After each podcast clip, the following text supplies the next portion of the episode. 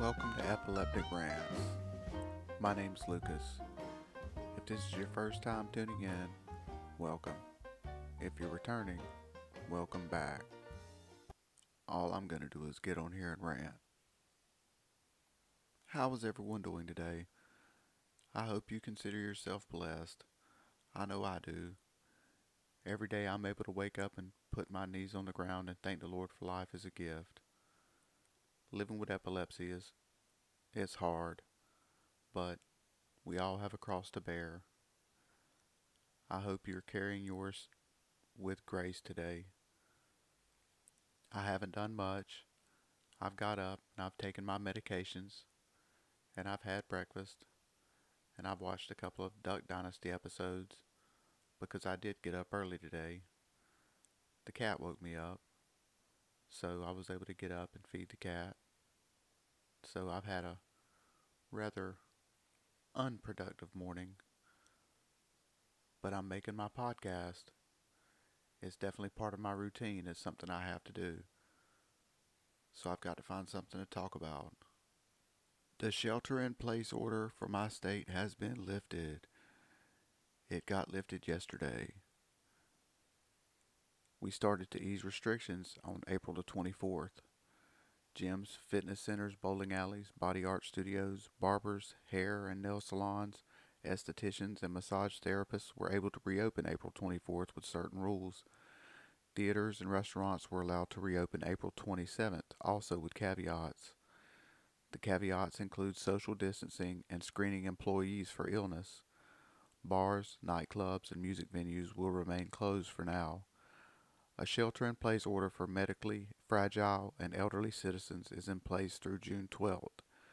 The shelter in place order for other citizens ended April 30th.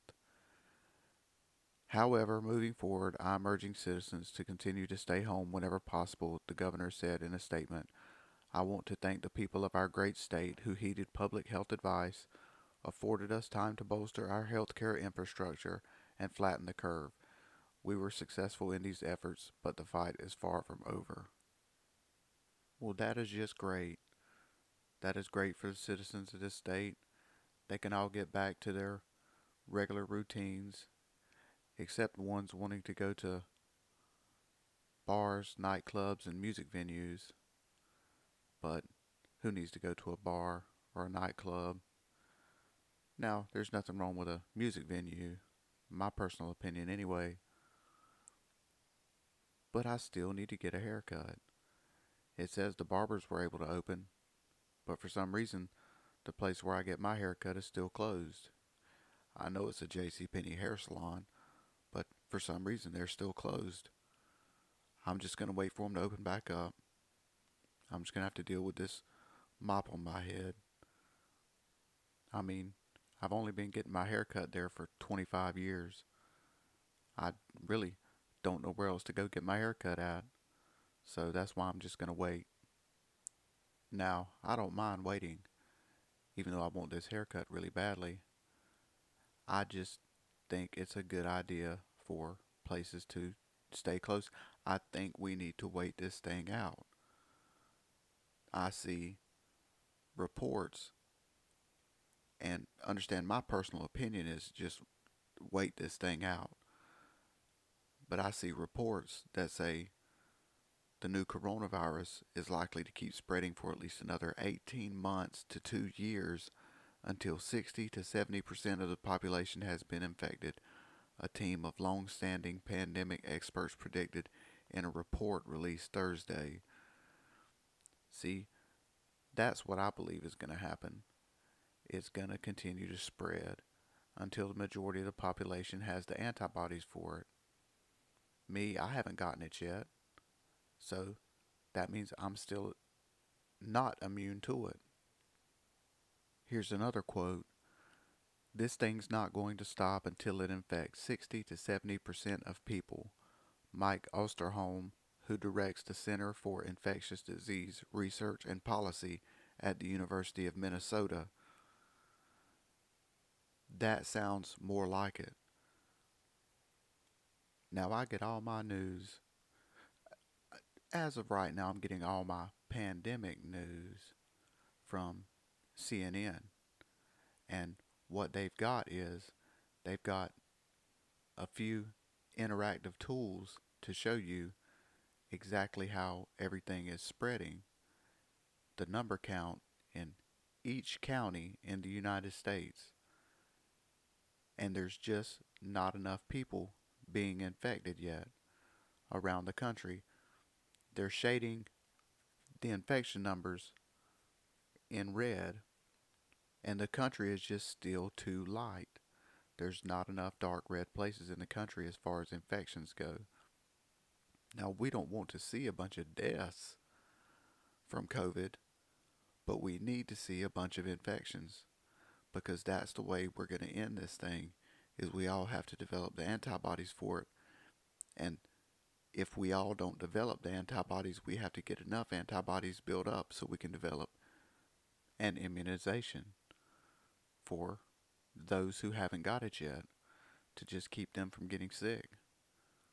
I say them, but I mean us because I'm one of the people who hasn't gotten sick yet. So let's just continue to pray for those who are sick, those who haven't gotten sick yet, and for those who are going to get sick, so when they do get sick, they don't get too sick. Because what we need is, we just need this thing to spread and get over with. There. That's a good corona rant. Now there's got to be something else to talk about. Let's see if I can find some good news. Here's a good story. Just in case you didn't already have enough reasons to love Academy Award winning actor Tom Hanks, he recently disclosed that he and his wife Rita Wilson would be donating their blood to help scientists develop potential treatments for COVID 19. Hanks and Wilson had tested positive for the novel coronavirus back in mid March while they had been overseas in Australia. Upon recovering from the virus in April, Hanks has been using his recovery as a source of hope and amusement for social media users. During his most recent appearance on NPR's comedic radio game show, Wait, Wait, Don't Tell Me, the host asked Hanks about whether he was now immune to the virus. Not only did Hanks confirm that his blood now carries antibodies against COVID 19, he says that he and Wilson will be donating their blood to further coronavirus research. We have not only been approached about donating blood, we have said, Do you want our blood? Can we give plasma? quipped Hanks. And in fact, we will be giving it now to the places that hope to work on what I would like to call the Hank scene. While the treatment is not likely to be named after the actor, scientists are currently researching convalescent plasma treatment, an experimental therapy that was recently approved for testing by the FDA. The treatment involves drawing blood plasma out of an individual who has built up an immunity to the virus as a result of their recovery. The plasma, which is chock full of healthy antibodies that have grown to fight the virus, is then injected into a sick patient so the antibodies can theoretically attack the virus for its new host. Since hospitals across the country are now searching for recovered COVID 19 patients to donate blood plasma, several NBA players are also now cooperating with the National COVID 19 Convalescent Plasma Project to volunteer as donors. Well, isn't that just great? Maybe they can start using the plasma from the people who have gotten sick already. Seems like a step in the right direction. Here's another good story. Me and these darn cats. After more than 30 years as a television weatherman, Jeff Lyons was accustomed to people honking a horn or pulling a goofy face from time to time as they passed by his outdoor live shots. He thought unexpected guests were a thing of the past when he moved his nightly forecast for Channel 14 News in Evansville, Indiana into his dining room last month amid the coronavirus pandemic. Lyons, 55, set up a green screen at home to do his 10 p.m. weather report. Three weeks into his new routine, Betty showed up. Betty is Lyons' 11 year old cat. Shortly before Lyons' three minute weathercast on April 13th, Betty sauntered out from beneath the dining room table His news director back at the station saw him petting Betty on the live feed during a commercial. Is that your cat? the news director asked Lyons. You should put her on the air. Lyons wasn't sure it was a great idea. But I did it, he said. I held the cat up and on it went from there. He cradled his gray and white long haired feline in both arms and introduced her to his viewers. Betty lazily looked at the camera and twitched her tail. A star was born.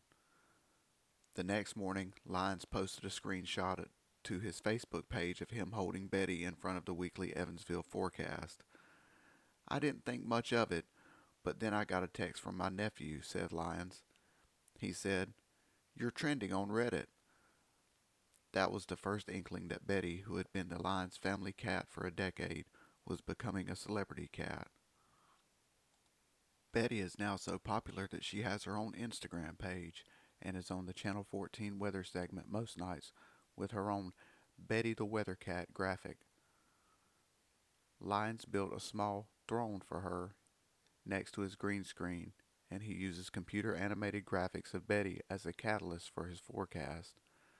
An umbrella on her tail means the rain is on the way, while sunny skies usually gets a paws up. Viewers have liked his posts and videos more than half a million times and regularly leave comments for Betty, along with snapshots of their own cats. I think she will need a raise soon, wrote one fan. That one can of tuna is just not going to cut it. So long, Jeff. It has been great watching you over these past years, posted another. Betty has taken over. She is a perfect meteorologist. Lyons, who has worked at Channel 14 for the past three decades, said he learned a long time ago to have fun while doing the weather. When the weather is threatening, you have to be serious, but for the rest of the time, it's important to be happy, he said. My sense is that people want a division right now during this horrible pandemic. They're looking for something that's kind of fun. So, at least for now, doing the forecast with Betty fits right in. There was a time, Lyons said, when he wondered whether he should pursue a career as a stand up comedian when he attended Indiana University in the 1980s. Then I realized that wouldn't provide me with a home and stability, he said, so naturally I chose television instead. Initially hired as a features reporter at a station in Terre Haute, Indiana, he was quickly promoted to become the weather guy, Lyons said, when the manager noticed he had an offbeat sense of humor. The die was then cast, he said, but it was the right call. Throughout his career at Channel 14, Lyons has been on the lookout for ways to liven up his nightly forecast. He's dressed up as Benjamin Franklin on Halloween, and he's done live shots from the Goodyear blimp. Delivering notices about hailstorms and high winds from his dining room with Betty, though, has required him to take things to a new level. When I turn on the dining room light, she comes running in, so I'll put her on the throne and she'll usually sit there and watch me or start watching herself on live television, he said. He reasoned that when the weather forecast turns potentially dangerous, it might not be a good idea to be having fun with Betty. When we get our first tornado watch, I'm thinking I might have to put her in the basement, he said. If that happens, he said, he'll brace for some fur to fly from her adoring fans. He knows that as long as everyone is stuck at home, the people will demand Betty the weather cat. There was no going back once Betty was on the air, he said. Well, me, I'm a cat person, so I just love this story. I hope you did too. I'm running a little long today, so I just thank you for tuning in. I'll be back tomorrow. I hope you will too. You have a blessed day.